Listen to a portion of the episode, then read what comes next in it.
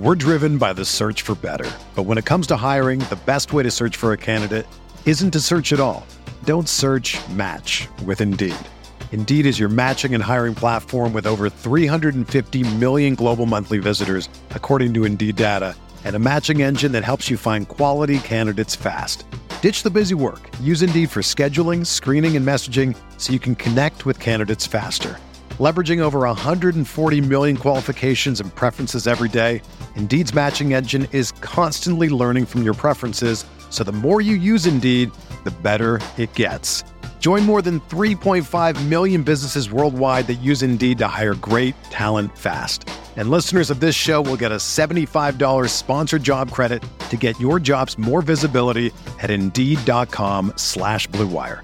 Just go to Indeed.com slash BlueWire right now and support our show by saying that you heard about Indeed on this podcast. That's Indeed.com slash BlueWire. Terms and conditions apply. Need to hire? You need Indeed.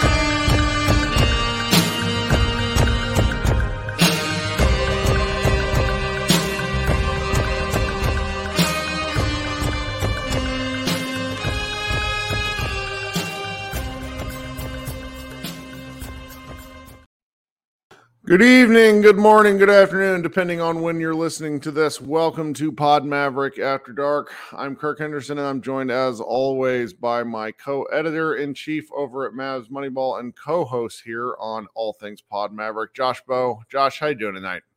Doing okay. I think the uh the heat has gotten to me at least. I think you said it kind of got to you too, but we are we are we are in it. This is the this is quite a part of the year in terms of trying to trying to think of stuff to talk about combined with just the oppressive heat raining down just gives i'm It- i'm gonna try to push through i told kirk right before he went live is i'm just i have very low energy today so i will Well, do my best Yeah. Thank you for noticing my haircut, Kay, on the uh on, on the chat there stream. That that cracks me up. I judge by my when I need a haircut when I go to Orange Theory and I run my sweaty hands through my hair and it sticks straight up. Like it was like this tall. And I was like, that that's too much. I need to take care of it. Uh for those of you who are listening on the podcast, uh it is August 1st. It's about 9 30 at night on a Tuesday here. We have been bad about recording twice a week. I have been bad about recording twice a week. I felt sick on Friday and just opted against it because I really like hosting these shows where I can bring uh, other people from, you know, Mavs fandom on to talk about, you know, whatever people feel like talking about, frankly. But I, I just haven't had the juice. So I'm going to try to get get that going again this Friday. Also, I'm like oddly busy at my real job. It's very stupid. um, but you know, look, we've had a couple of things happen in the past two days, which is nice enough because we did take some questions uh, on podcast uh, via, uh, you know, we have we have an email that you can always send questions into. Got a really good one that we're gonna uh, start with here in a little bit. You can always email us at podmaverickpodcast at gmail.com. Uh, I check that a couple times a week, and I'm always happy to answer questions and talk with fans. Really appreciate that. But first, there were, you know, a couple of, of news stories today. So, friend of the show, friend of the site, fellow media member Grant Afseth meandered over to uh, DFW uh, native Miles Turner, who played basketball at the same high school you did. Which which which one was that? Um, that's uh Euless trinity high school I I know this because I always see the football program in my brain, and then I can't yes remember what. It, that's what that is what our our school is known for we are not known for basketball I was gonna tease you about not going over there to do this, but it's it, my car read 111 degrees. You also have a day job. This is Grant's day job to to do da- basketball. I, i'm gonna be honest i had no idea it was even happening I had. I had zero idea. Like there was um who's the guy that just got traded from the Celtics to the Grizzlies? Um marcus what? smart Marcus Smart holds a local camp up in Marcus every summer. Like there are so many Dallas Fort Worth basketball players, and because of like the seven or eight dudes that were drafted this year, we're just going to see more of that in the future. It's great for the great for the city, but we didn't even know it happened, so it's like it's hard for us to to do. And so Grant went, went over there today, and uh, I'll try to remember to post the link in the story to give them uh, credit over there at Dallas Basketball com si.com whatever the hell their site is everybody knows it. It's like one of the oldest basketball sites in the dallas fort worth area. Ran by our friend and crazy guy mike fisher dalton trigg all those. We, we, we're, we're, we're very friendly with them. Dalton used to work with us. So he got carlisle was actually there today former dallas mavericks coach rick carlisle. And rick carlisle uttered this quote to grant. I think luka is going to be the mvp this year. I think he and kyrie irving are going to be great now, for an August 1st content, nothing better. Nothing better. thank you. Just thank you, Rick. Thanks, Rick. Thanks, Grant. Just a real, you know, I, I have been Luka's been on the mind. You know, there's the World Cup starts at the end of the month. Slovenia is playing a remarkable number of friendlies, as Meta Robinson covered for us, uh, with Luka playing some of them. The pictures of Luka have come out. You know, it, when we talked last, we talked a little bit about Luka's weight. We did not talk about, and we talked about uh, kind of his minutes and usage and yada yada yada yada. We hadn't seen pictures of Luka yet. Between this quote and the way Luka looks, man, this is how you this is how you talk me into shit. All right. Well, Luka looks fantastic. Now, here's the real funny part. Lucas looks fantastic for Luka like he still doesn't have like definition in his arms. he just yeah. looks like he looks in great shape though. Like really the the thing that that cracks me up when I see him um cuz he always wears the tight like the long the full length leggings and like that's where his legs are just fucking tree trunks. Like the man is a beast. And so you pair that with the Carlisle quote and and I just I, I got to be honest I, am in a I'm in a great great headspace with with Luka Doncic right now. What what what do you think at the moment? Um, yeah, I mean, this is the time to to be in the good headspace. They just had a good, pretty good off season. I mean, it's it's not fun to to think in the summer when it's already uh, look look it's already 110 degrees outside. I'm not going to think negative math thoughts right now. Like this is the time for for optimism until we actually see them get on the floor. So why not? Um, I love Rick. Just seems to love to like combine He's, this with that Jason Kidd kind of thing he gave when he left the team, like the way he talks about the Mavericks since he's left the organization. Uh, he's very uh, effusive with his praise. Uh, he's not burning any bridges there, that's for sure, uh, at least publicly. So, hey, that's always nice to see. Um, you know, whether regardless of whatever whatever he thinks behind the scenes, who cares? Um, so yeah, yeah, that's fun. I mean, you know, Rick was an influential part of Luka's start of Luka's NBA career. I mean, he coached him his first, you know, two seasons or, or first three seasons, right? Um, and and so like there's going to be even if they kind of butted heads uh, at times during uh, Luka's first couple of seasons here. I mean, I'm sure Luka will one day look back at it and be able to fondly, you know, I don't know, maybe not fondly, but I'm sure they there's got to be some good stuff still there between those two uh, to have some mutual respect. So I think uh, that's that's yeah. got to be the case because with what we know and what we've heard through like whispers from various Mavs people, like neither you and I do any reporting, but we talk to enough people. The relationship with Carlisle and the organization had run its course, and everyone knew it but Cuban. And so it, it, it was kind of it was just kind of one of those things. Um, you know, you read these like this is a really good article by Grant. Talks a lot about Miles Turner. Gets some great quotes where where you know like Miles like because like Miles Turner is one of the NBA's like quiet good guys. Um and and it's really fun to to read like Rick be effusive about players. Which once the season starts, that stuff sort of stops because you're going game to game to game, and it's just there's some great stuff in here.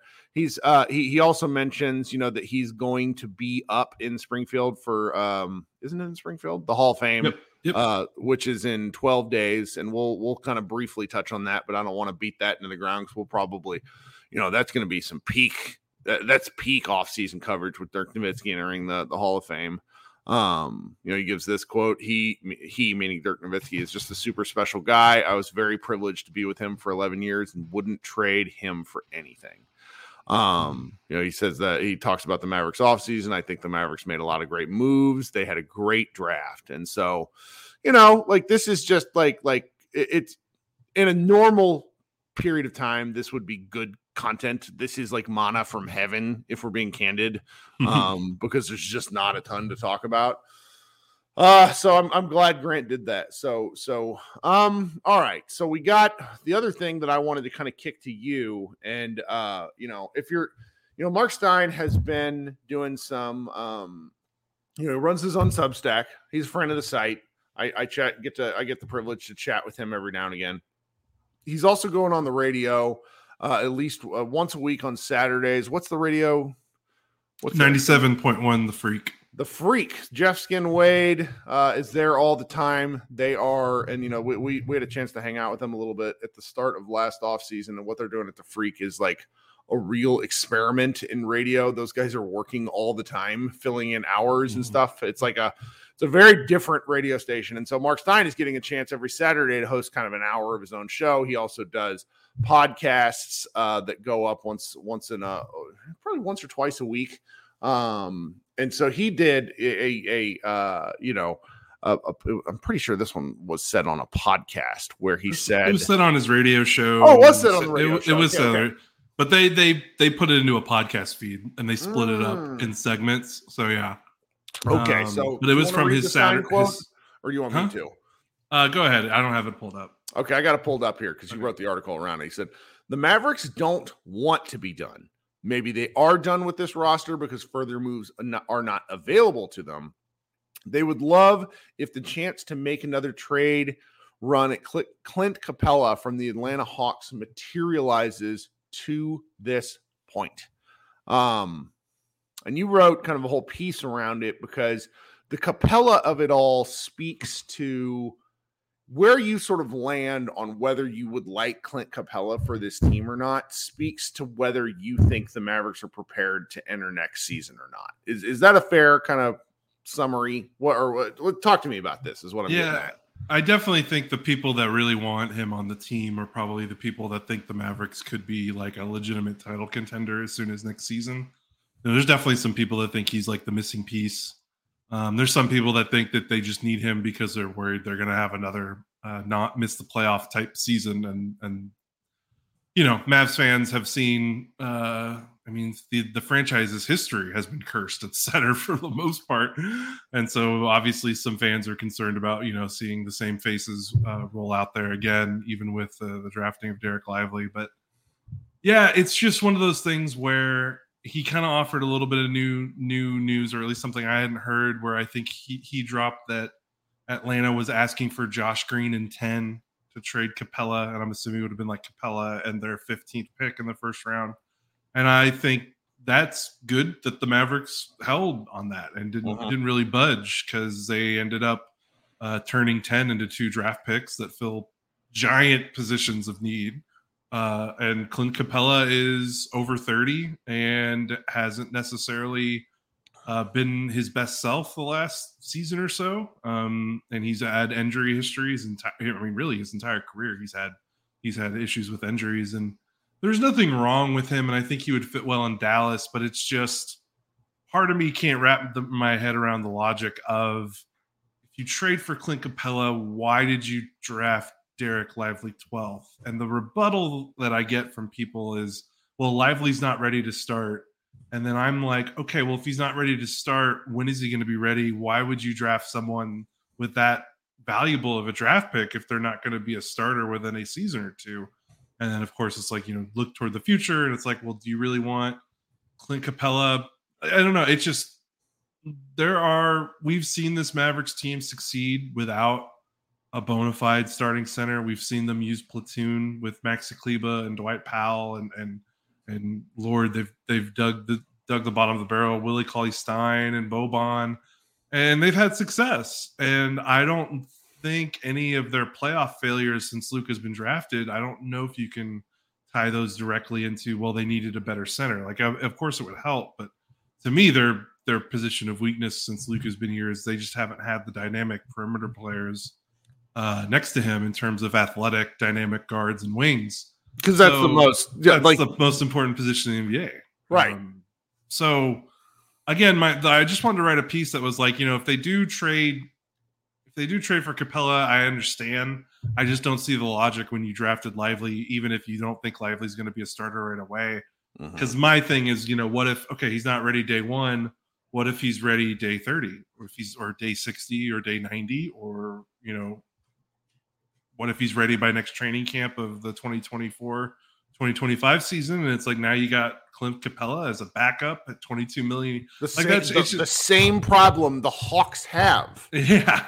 The Hawks are trying to trade Capella so that they can make room for the, the guy that they like a lot more. So yeah it's just I think the Maverick, you know, if they didn't draft Lively, now we're you know, like let's say they drafted Gradey Dick or something. Yeah. Uh, then it makes a lot more sense to me. Like it, ma- it makes ton more sense because you're not blocking the progress of a young guy by acquiring him, um, and it still fits a position. You know the the the the need of center I think is greater if you didn't uh, spend 12 at li- at Lively. So again, I, I honestly just think that they can be somewhat successful this season with the platoon that they have.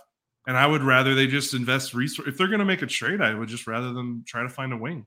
I think that's, right. That's that's sort of where I am. And and if you don't believe in Lively, let me tell you, I understand. Yeah. Where I live with Lively right now is kind of a chronic pessimist about this team. Is that from what I've seen of him, his learning curve and the things he's able to pick up is impressive. And he's not going to make the same kind of mistakes JaVale McGee makes. Like one thing we've we've not talked enough about is that Stein even I think Stein, Stein reported this like like JaVale McGee is not going to be on the Mavericks to start the season. Stein, Cato, I think even MacMahon said it and on the Hoop Collective. It's it's super awkward because like uh, McGee, it was over in uh, uh, Spain representing the Mavericks with the NBPA last week. For some reason, I don't remember. I wouldn't and it's just it's like like I guess he know. I mean, he's going to get paid regardless, so he probably doesn't care. But it's like it's it's so he's not going to be on the team. So the Mavericks are going to have 14 guys. Uh, you know, we're, we're going to circle back to kind of that that roster spot at some point. So you know, you got Holmes, Maxi, Dwight Powell, and Dereck Lively, and I get why that makes you uncomfortable. I also think that it becomes a problem in certain situations and matchups not necessarily every game. And mm-hmm. the, the grind of the NBA season is about getting through it. And I think you try to problem solve on the fly. We talked a little bit about this last week and have talked a bit about it all summer.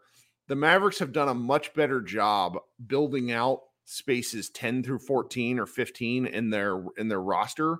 So I feel better about their ability to not throw like they're not going to be throwing you know, stuff at the wall and see what sticks. Like I, I do think there's a real, you know, chance that we get into the season and they look at the roster and say, okay, we have a guard log jam. Mm-hmm. We need to make some changes. Now that may not happen, but I think that's just on the on the possibility, uh, uh, you know, the list of possibilities. So for anybody that's like feeling very impatient, I get why because the it's been such a historically bad position, but I, I just I'm okay with it for now. I, I really I really am. So uh there you are. You cut out for a minute. My webcam sucks. Sorry about well, that. That's all right. You know. Uh yeah, I'm I'm kind of the same way. And I get, you know, needing to move off Tim Hardaway Jr. to maybe clear that logjam. I do think the Seth Curry signing is a little odd if they don't trade Tim by maybe the trade deadline because event like they're just going to run out of minutes. I don't know how Luka, Kyrie, Seth, Tim, and Hardy all get minutes in the rotation. And I'm not even con- talking about Exum, but Exum feels like you know the 14th man or something. So I'm not even yeah. thinking about him.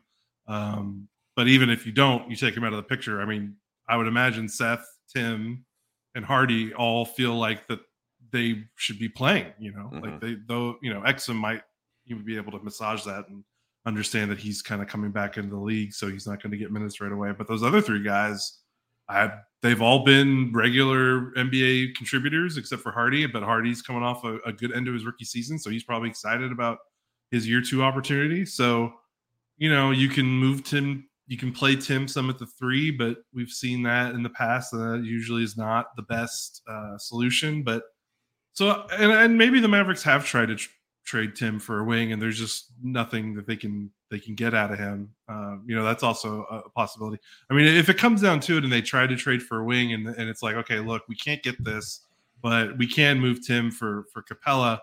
I mean, I wouldn't hate it, but I also just it doesn't move the needle a lot for me um, because I really I would like to see Lively play a lot. Um, yep.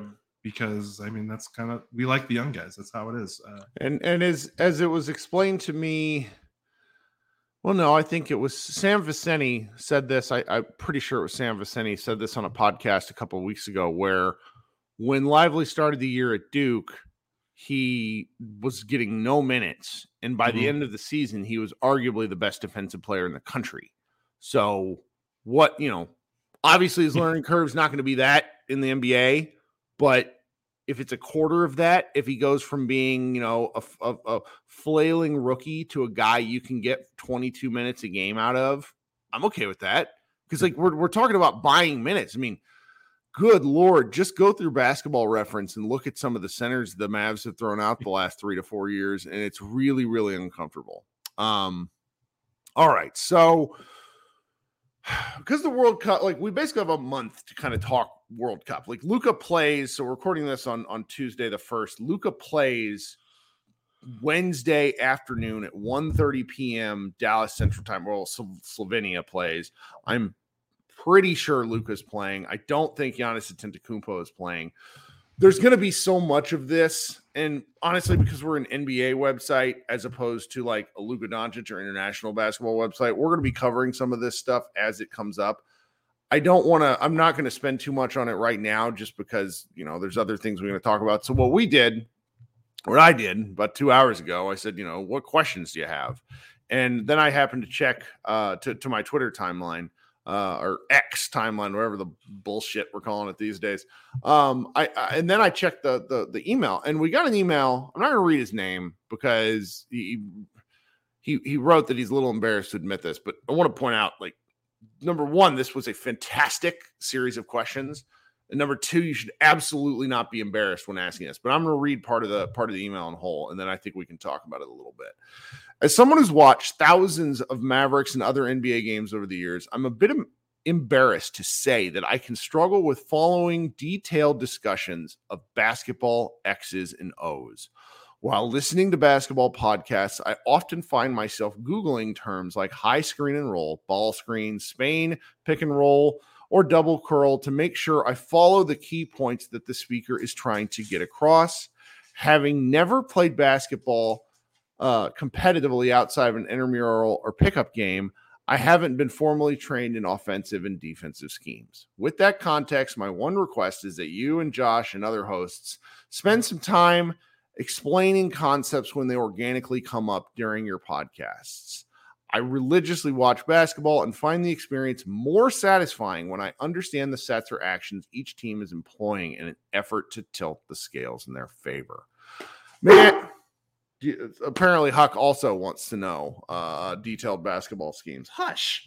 This was this was one of the best kind of questions that that I, I think because it's not it's not a question in so much as a discussion. And you know, you and I played high level high school basketball. I was a practice player at a women's college team. We've watched a ton. You have this you know this innate sense of watching something once and being able to describe it in a way that I can't within like five terms. It's really it's really impressive. So I think like during the course of the year we can try some of this with what the Mavericks are doing, but I will admit and say out loud that like Josh and I sort of go we sort of go out of our way to not use coaching terms because the mm. coaching mm-hmm. terminology changes and like it it can sort of try to think how to phrase this. It can sort of drive me nuts, like using the colloquial, like the correct terms. Do you know what I mean? Yeah, yeah. Because, like you said, it the terminology changes, and it's also you run into situations like this this listener who emailed you where, like, Spain pick and roll is not that's not something that you can use context clues too. Like it's just totally jar- so much jargony that you hear that, and it's just if you don't know, you don't know, and it's and Mhm. you have like you said, you have to Google it, and that's where I Number one, googling it, it's a great idea. Yeah, it is. Like, first of all, like I don't even do that, and I probably should.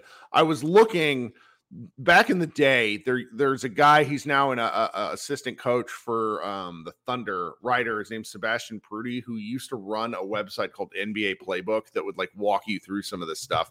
But the terms changed so much. Like ten years ago, you could hear uh, Tom Thibodeau screaming "ice, ice, ice," which was basically like it was a defensive term where if i remember correctly it's like like really it's something to do with defending the pick and roll and it was just and like stuff like this is is natural.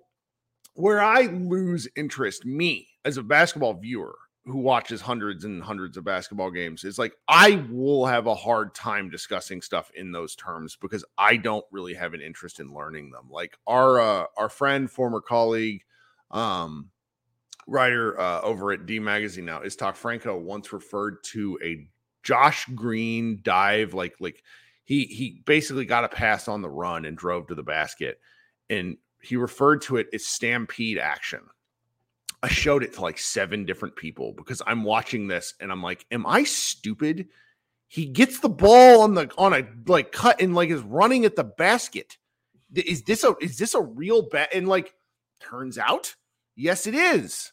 I will never once describe something as stampede action. It is not as a it's not in my brain. I just I just personally can't do it. Um that said, I do think we can try uh particularly when talking about these games in the future to to talk about the sort of scheme adjustments and walk through what we're seeing a little more. I think that's a really good suggestion. Yeah, and I think something that kind of opened my eyes was I think you know he said Spain pick and roll, and that one made sense to me. And then he even included like you know a high screen and roll, and in my brain that's just something I've said so many times Since I was yeah, in 6th grade. that Yeah. I, I didn't even think about. Like, okay, if what if someone is does you know doesn't doesn't know that? Like, you know, I just to me that was just like I thought that was common, and I you know that's No, it's not. It's silly. just Yeah, not. No, no. Yeah, And so what's- it- what's- it's just a good reminder that that you just that it yeah basketball can get really jargony and insider inside baseball-y and, and things like that. Well, so I had the opportunity slash penance this weekend to be the only he- only coach for my seven year old son's YMCA mm-hmm. basketball team. And like when you're talking to basketball to people who don't understand it at all, like breaking down core concepts is just so important. And like there's two of the kids on the team are like really good, but they don't seem to understand that you cannot you cannot pick up the ball and run with it. and like explaining that stuff on a core, it's like explaining baseball, which is incredibly hard for me. Like soccer is such a like a a rhythmic, beautiful sport. Like there's elements of basketball that when you start talking about it, you realize how jargony it is. So so this I'm just I'm really glad that he sent this message. I hope he actually sends it again closer to the season so that I remember and um and that's just just something that's been been living in my head uh since he sent it um all right so we got some really ridiculous questions when i asked this. Way too many people really want to know what Luka Doncic knew or knows about the kennedy assassination. Uh fellow mavs moneyball contributor and editor ben zadell said do you think the cia had a role in the kennedy assassination? Like that like ben, ben why are you doing this to me? Um our friend so my friend let's just kind of go through these one on one. Uh my friend uh rolos at speak on it rolo uh one of the hosts of the uh 77 what is it? The 77 spaces. Mhm. uh i hope i get that right. I join it every time i hear it. Um asks you know where could you see mcgee realistically going without costing a young player or a draft pick? I europe like Yeah.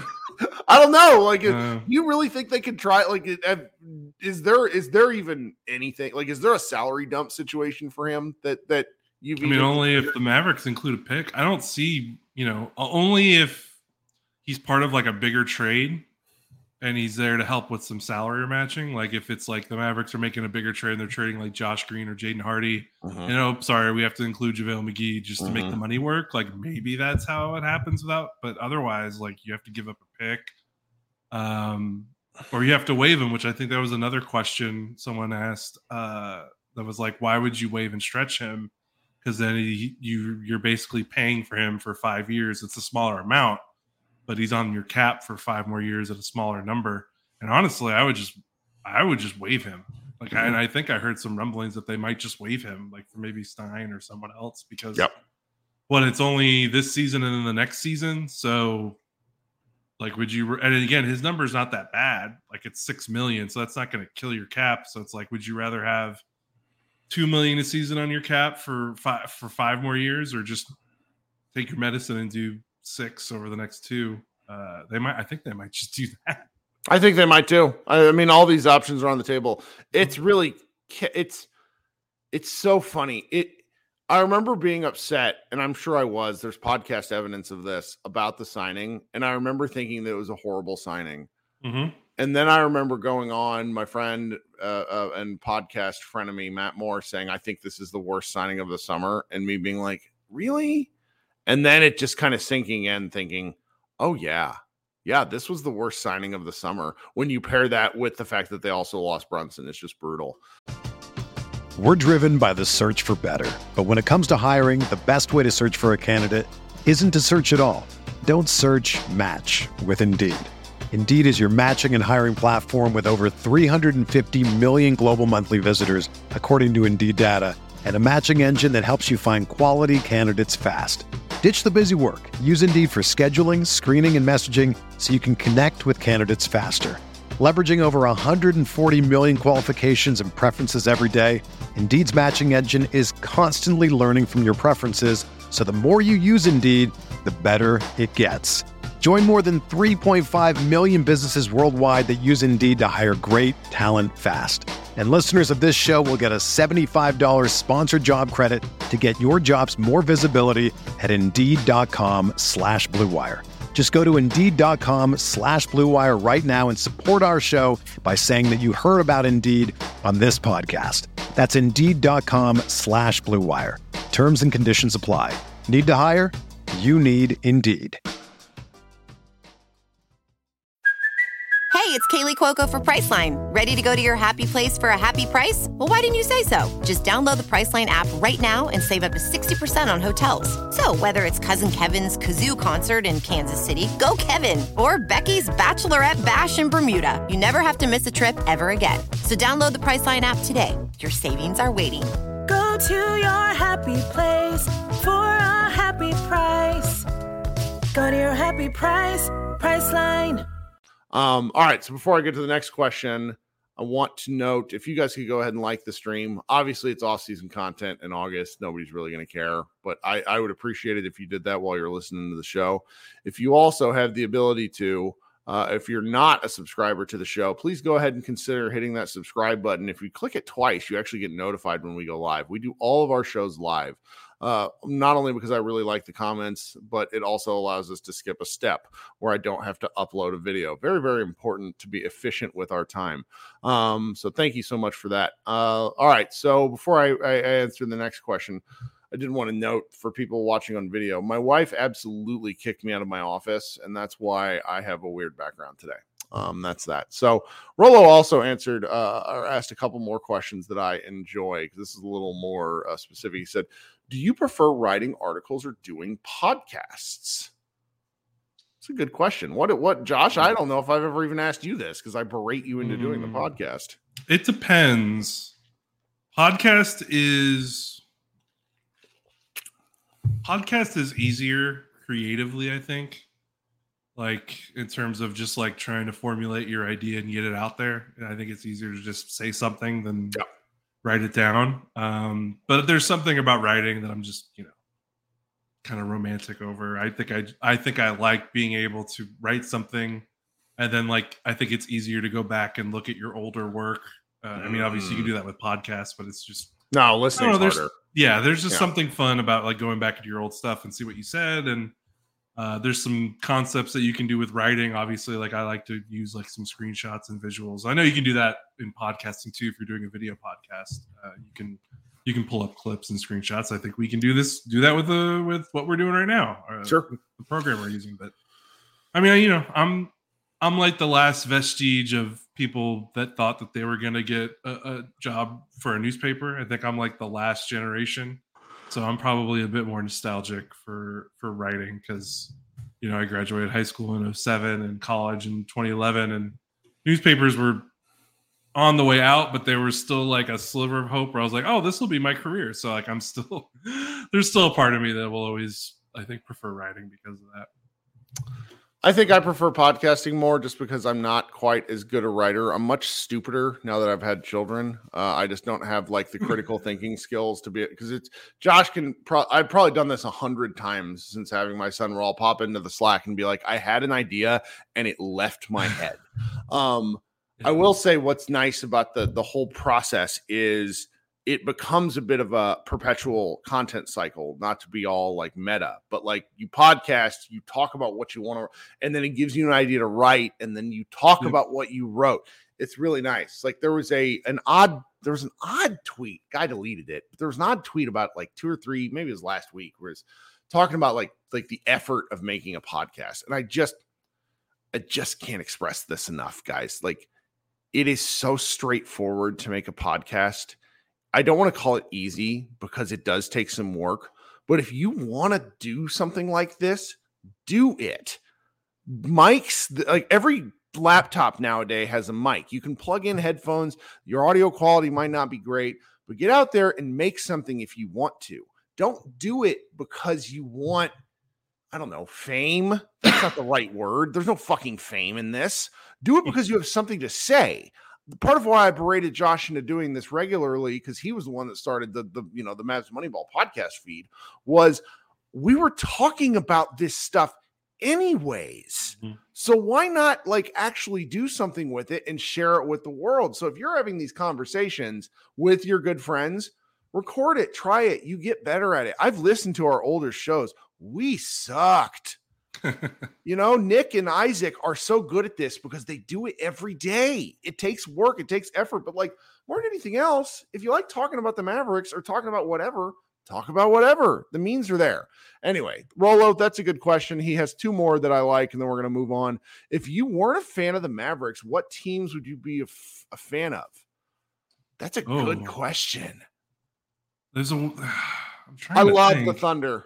Is that ridiculous? No, I mean I've there's loved a, the Thunder for years. yeah there and there's a lot of um because remember they started getting good like around I was a big KD guy 2009 because watching watching Kevin Durant at University of Texas was the Yeah. last like college basketball religious experience I ever had.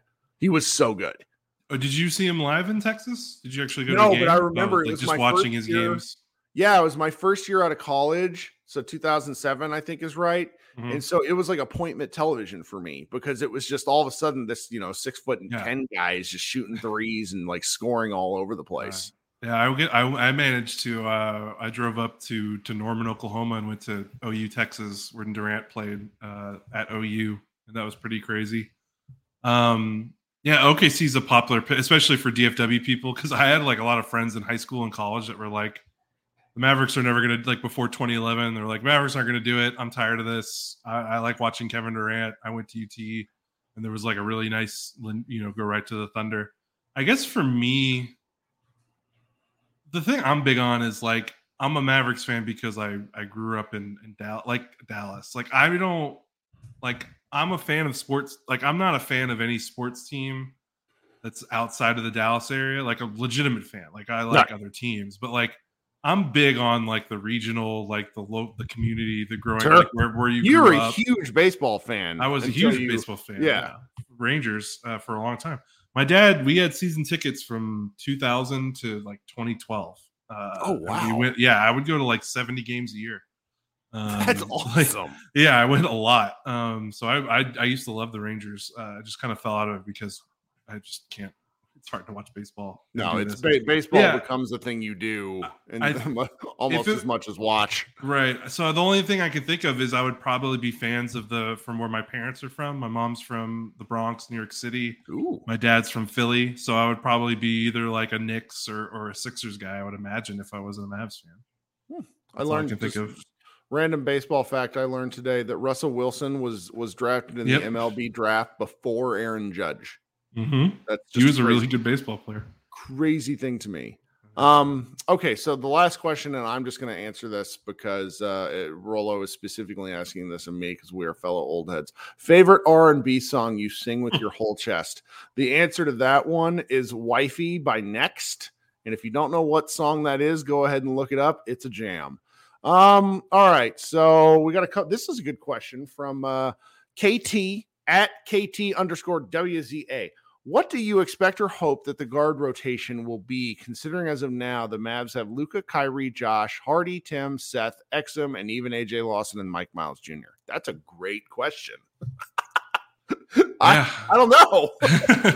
well, Luka and Kyrie are playing what? Somewhere between 30 and 35 a game, right? Yep. Um I assume Seth is probably the big one because we it, he's quietly like kind of been I don't know if it's quiet, but he just he doesn't stay on the floor a lot. Right. His injury history is kind of caught up to him. So I would peg him probably somewhere like 18 to 20 per game. But it depends I- I- on 18 to Tim. 20, like every other game. Yeah, like, yeah, every game. Uh, Tim is the one that I don't know because if he's on the ros- if he's on the roster, he's going to play because he has to play with Luka. So he might, you know, he should be probably a 25 minute per game, 22 to 25 guy. And then Hardy is a question mark because where does he then where do you slide him in? Um, Exum I see is like he is the the break glass I think he plays case more small forward.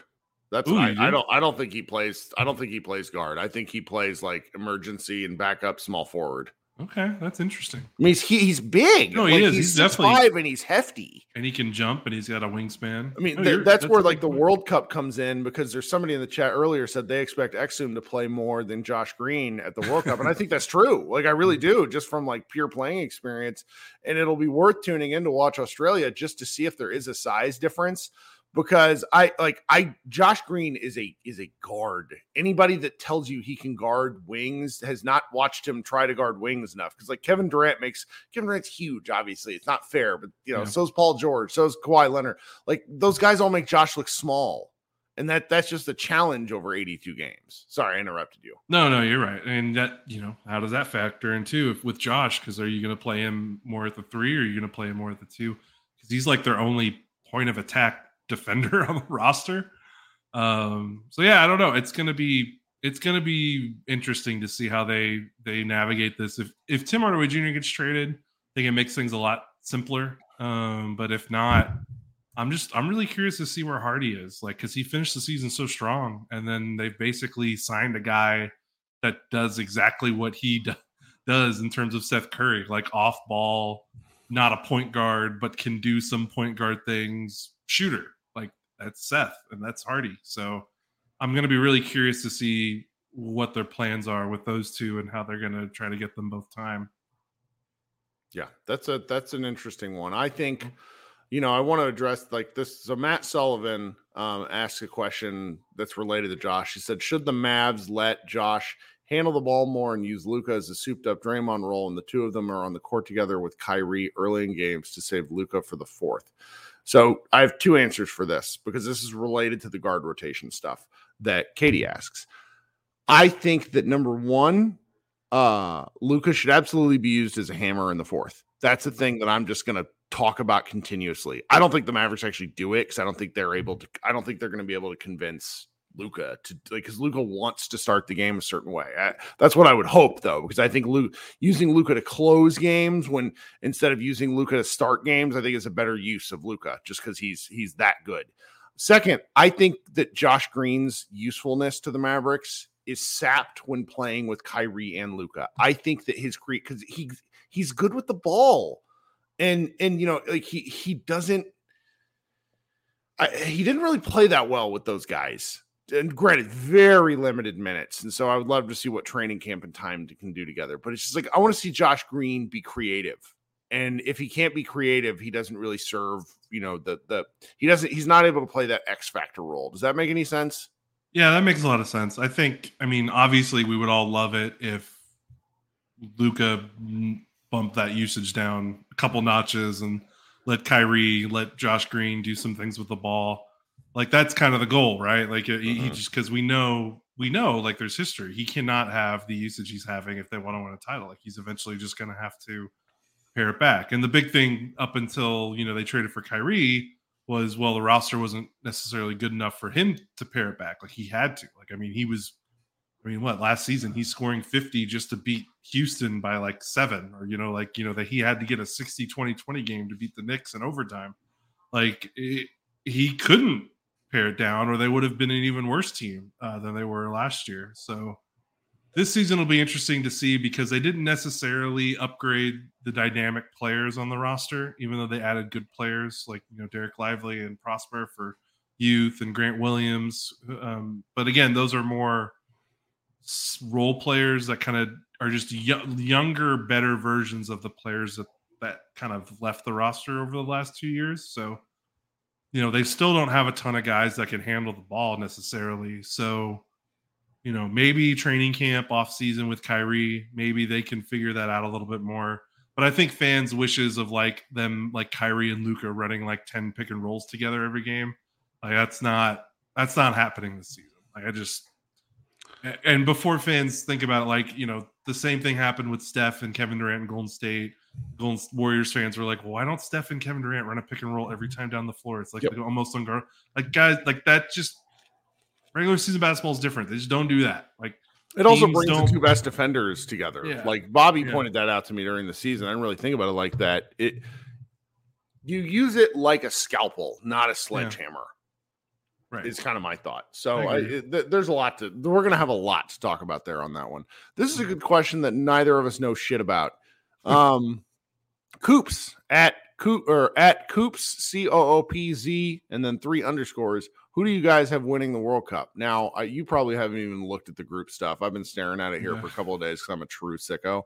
Are you um, talk first so I can look it up? Oh, it's fine. Yeah. So the, the United States, in terms of betting favorites, the United States are a betting favorite. The second best, like like in terms of betting, is Canada, which is fascinating. Then you got Slovenia and Australia, uh, plus 900 each. Uh, I'm sorry, I didn't mention Canada's plus 400, and the United States is negative 105. Um, the group play, I'm I'm I'm looking at the different groups, and there's a real chance that you know, kind of like Slovenia has an incredible path. To be quite candid with everybody, like Slovenia has, gosh, who I don't even know what some of these countries like their their group play. They should win all six games or all because there's there's six total games played, and the top two teams in a given group advance. Then you go on oh. to so I'm looking like, at Slovenia's group right now. They're, they're wow. gonna they're gonna unless somebody gets hurt, like they're just gonna kill. And then the way it goes into um, the second round is also based on group play, where the top two teams from A play the top two teams from B. And so it's like when you go through that, and, and all this is available at, at FIBA.basketball. You can like just Google this sort of stuff and, and and figure it out. I'm not a genius, but I'm looking like Slovenia play is FGH. So just just going ahead to to um to to to round two, that would be it'd probably be playing like Germany or Australia. Which and and you know when I look at the rosters for the World Cup, and it's interesting, Germany's like a plus twenty five hundred. There's a real like like Germany is a good roster, but it's got to be like like a path problem. Um, I'm going to be very interested just just to see here. I like you kind of got to pick as a favorite the United States, but the United States is not sending like this is gonna. Yeah, I was gonna say, what does the U.S. roster look like? Like, what are what, it's, what group are they? Really, pretty darn good. Um, okay. Let me go back and take a look, see if I can click into it specifically because it's it's like a it's an interesting team. Um, overview head to head. Where is the roster? Come on, you guys. Roster tracker. Who will be playing? No, that's that's from from July. So USA basketball. Oh, I think I got one. World Cup roster. Go ahead. Paolo Banchero, Mikal Yeah. Bridges, Jalen Brunson, Anthony Edwards, Tyrese Halliburton, Josh Hart, Brandon Ingram, Jaren Jackson Jr., Cam Johnson, Walker Kessler, Bobby Portis, Austin Reaves. That is, an, a, that is an interesting group. it's you know what I like about it, man. What? It strikes me as a group of guys that could play as a team. You know, there's the the best Also a lot of give a shit guys. on Yes, yes, and like you, you know, y- like Paolo Banchero on a, on an international stage. Woo, buddy, that dude is a man. Like Mikal Bridges, Brunson. You know, you, you get all the the uh, Villanova guys together because Josh Hart is there too. Mhm. Like they're the the give a shit meter on this team is really really awesome. Um, and Steve Kerr's the head coach. Like there's, I just, ah, man, you know, I get really bullish on this stuff because I like like the whole point of of international play is supposed to, like I know like nationalism is not cool, but the whole point of international sports is to be able to like channel like aggressive feelings into something ridiculous like sports. So like I'm just like I'm really looking forward to these guys playing. I I they're they're kind of my betting favorite odds on, but I'm really looking forward obviously to see, Slovenia. I want to see what France does without Victor Wembanyama. Um, him taking off from it, I understand why. Spain's an interesting one. Ricky Rubio's playing in his like 19th international tournament. Um, him, he's like our age at this point. I, I just I I wonder who's playing on Brazil. Ooh, I wonder if my Who's guy playing for Canada for their betting odds? Is Wiggins playing? their whole like every so team Canada basketball World Cup. They have I mean Dwight Powell's playing. Hey, don't he'll be he'll do okay. So they have Nickeil Alexander Walker, RJ Barrett, Dillon Brooks. Didn't know he was Canadian. That's sure. Luguentz Dort, Zach Edey, uh, who you know the the college player of the year, Shai Gilgeous Alexander. I don't know if he's Oh, I, playing. I always forget Shai. Kelly Olynyk, Jamal Murray, uh, Kevin Pangos. Remember that guy? Dwight Powell. Um, and then they got a couple of other guys, and it's just it's it's I saw Jamal is playing. I think. Yeah, like for so sure. they they have the they talent. got some guys. Yeah. They have the talent where it's just like we watched Jamal Murray in his final run. Like they they might just mow through some people. So This will be pretty fun. There's something about Team USA when it's not all the All NBA guys that almost makes me more interested in watching them because. I mean, you know, it's fun to watch LeBron and Wade uh, and Durant just like is. Dunk and and dunk every other possession and and win games 150 to, to 80 or whatever but there's something cool about seeing like i mean a lot of these guys on the team usa roster this is kind of like the next generation like Mhm. you know banchero bridges edwards halliburton i'm really intrigued to see halliburton and edwards for sure like that's going to be a lot of fun because Yeah. those are two guys that give a shit and Halliburton, I think, neat. Like, I want more people to know how good he is because I feel like between playing for Sacramento before they made a playoff run and then going to the Pacers, like he has just kind of been hidden in obscurity, despite the fact that he might be like what one of the seven best guard, seven, six best guards in the NBA. Yeah. Um, like he's really good. Jaren Jackson Jr. playing defense with international rules will be really fun. Being able to slap stuff off the rim, my Yeah. goodness. My goodness. I mean, they're they're getting really something excited now. It'll be fun. Yeah, and and the best part is, man, these games are on in the morning because they're playing in the the In the second. Philippines, The, the, I would argue probably the most basketball crazed nation on the earth, um, in in in in the Philippines. Um, man, that's that's really something. I wanted to, to plug a friend of mine's book. If you don't know what I'm talking about here, there is a a book out by my friend Rafe Bartholomew. He wrote it like 12 years ago, I think. Yeah, uh, it's called Pacific Rims, and it's an incredible book. Um, I want to say my uh, my other friend Jason Concepcion, he and Network, uh, or I'm sorry, he and Rafe went out to the Philippines because Concepcion is is Filipino as well. Um, and just like like took in some basketball, if I'm remembering correctly, it was like an old Grantland stuff. Um, Isn't the like the third the most tra- like the the third most trafficked country we get for Mavs Moneyball? I think so. Still, yeah, yeah. I mean, with We get a lot of Slovenia. Germany, Philippines, it's great. We we Yeah. love we we love we love everybody that will will pay attention to what we do from that far away. You guys are amazing. Um, we got a couple more questions. Let me see. Most of these are silly.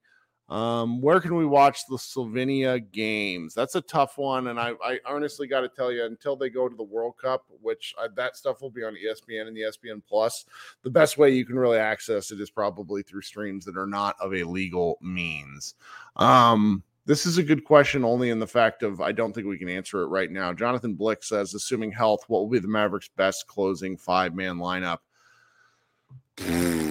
We don't know yet because it's got to. We got to see who Kidd trusts. I, I, I ask ask me that after five games because I think we're gonna see it, and then we're gonna ha- and hopefully we're not gonna be like Kidd. Please play the best players like we were last year. Yeah, off the top of my head, I would say like if you put a gun to my head right now, Kyrie, Luka, Green, Grant, Maxi is probably the one, and that uh, I if, think they, if don't if they don't do any moves, and then swap in THJ for Green if they kind of want to. I well, I think Omax makes a real case by like game twenty. I just do. Yeah, yeah, I like. I, I, he he's gonna he's just gonna be a guy that Kidd plays and and he should because he's enormous and there's a lot to him. Mhm. Let me see here. There was one more. Those okay. So my, my my friend Luke Burns says, "What do the Mavs do with the 15th roster spot?" I think he's assuming the cutting of, of McGee. well, they're how at could they- 14 right now. Or are they? Mhm. Well, if that's the case, then I think they keep that 14th spot open because I was telling, um, because you know our, our friend Dalton Trigg, who gets really bored and starts writing preposterous, who gets really bored and starts writing preposterous trade stuff.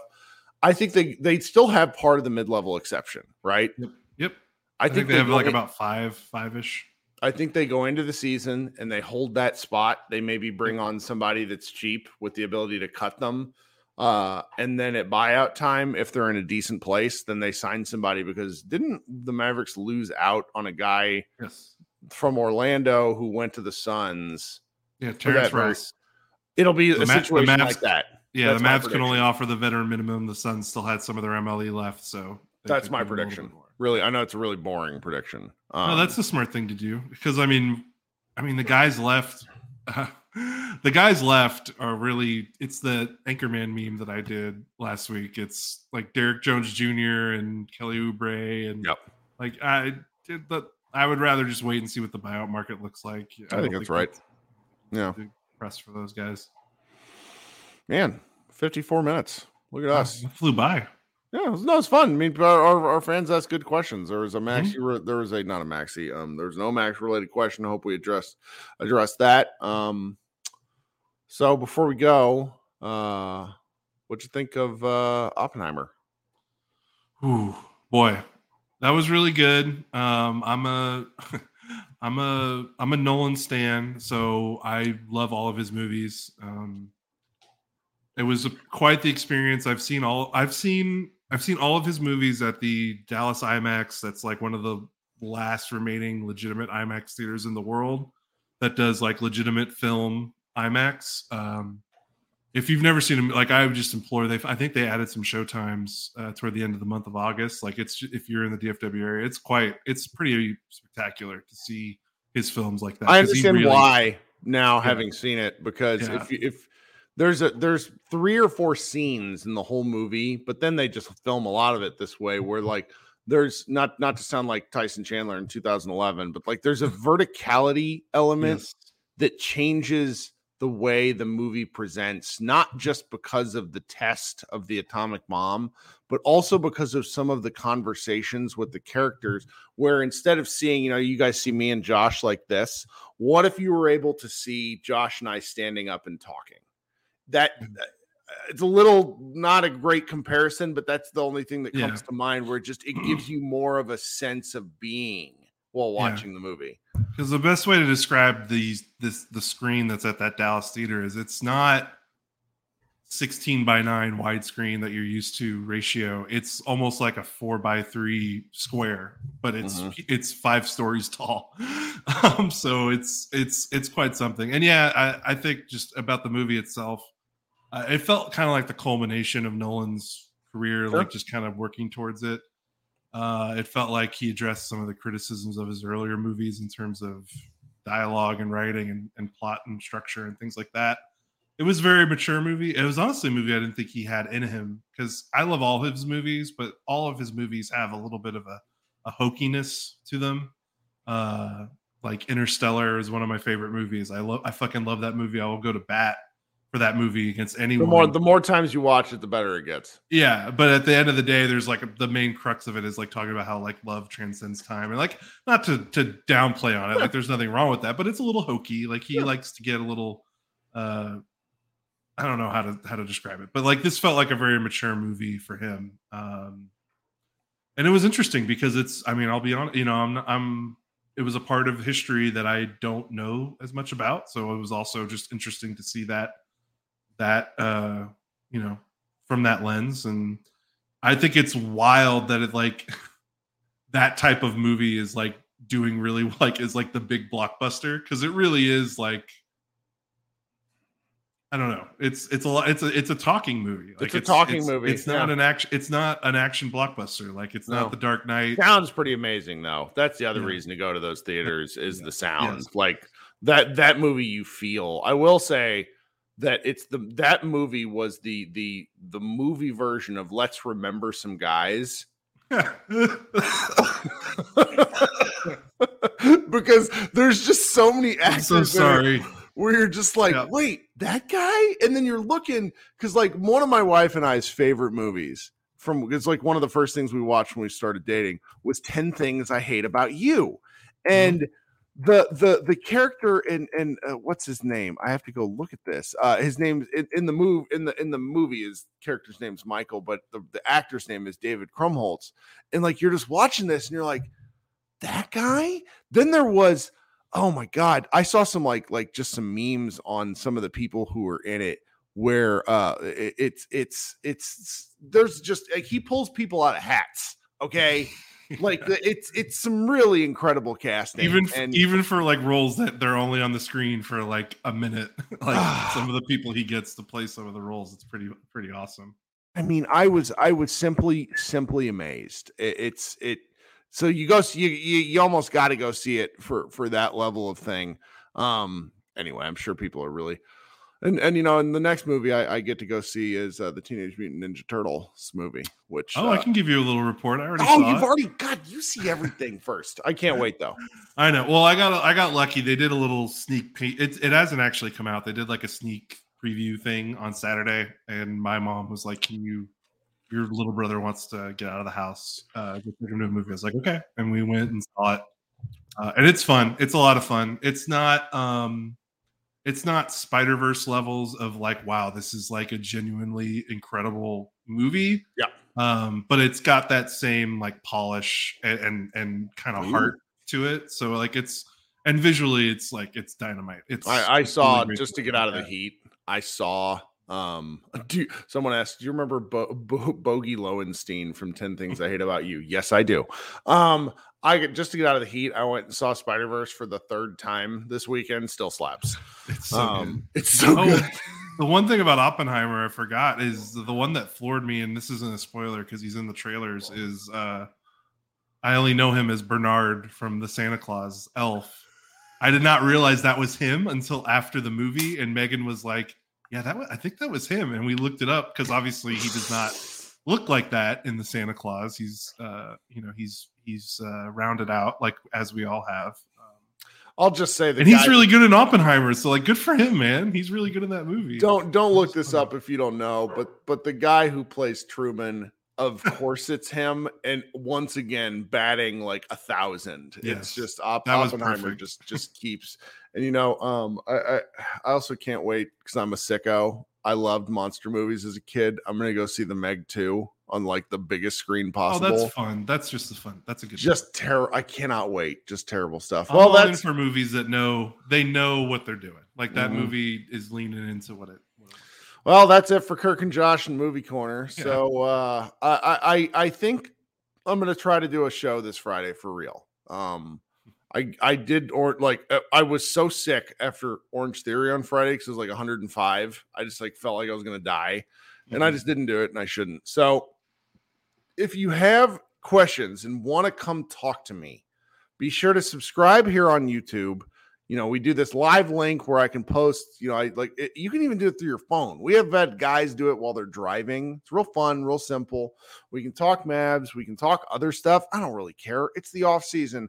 You know, I, if people don't listen to our show as much, I really, I really, really get it. Um, but you know, it, this is more of a community than it is a podcast, and I, I just want to want to keep hanging out and, and doing stuff. Um, so, you know, we can talk World Cup. You know, Luka again, hopefully plays tomorrow. Maybe we can have some stuff to overreact to there. I really love watching Luka shooting the FIBA ball because the pattern's different.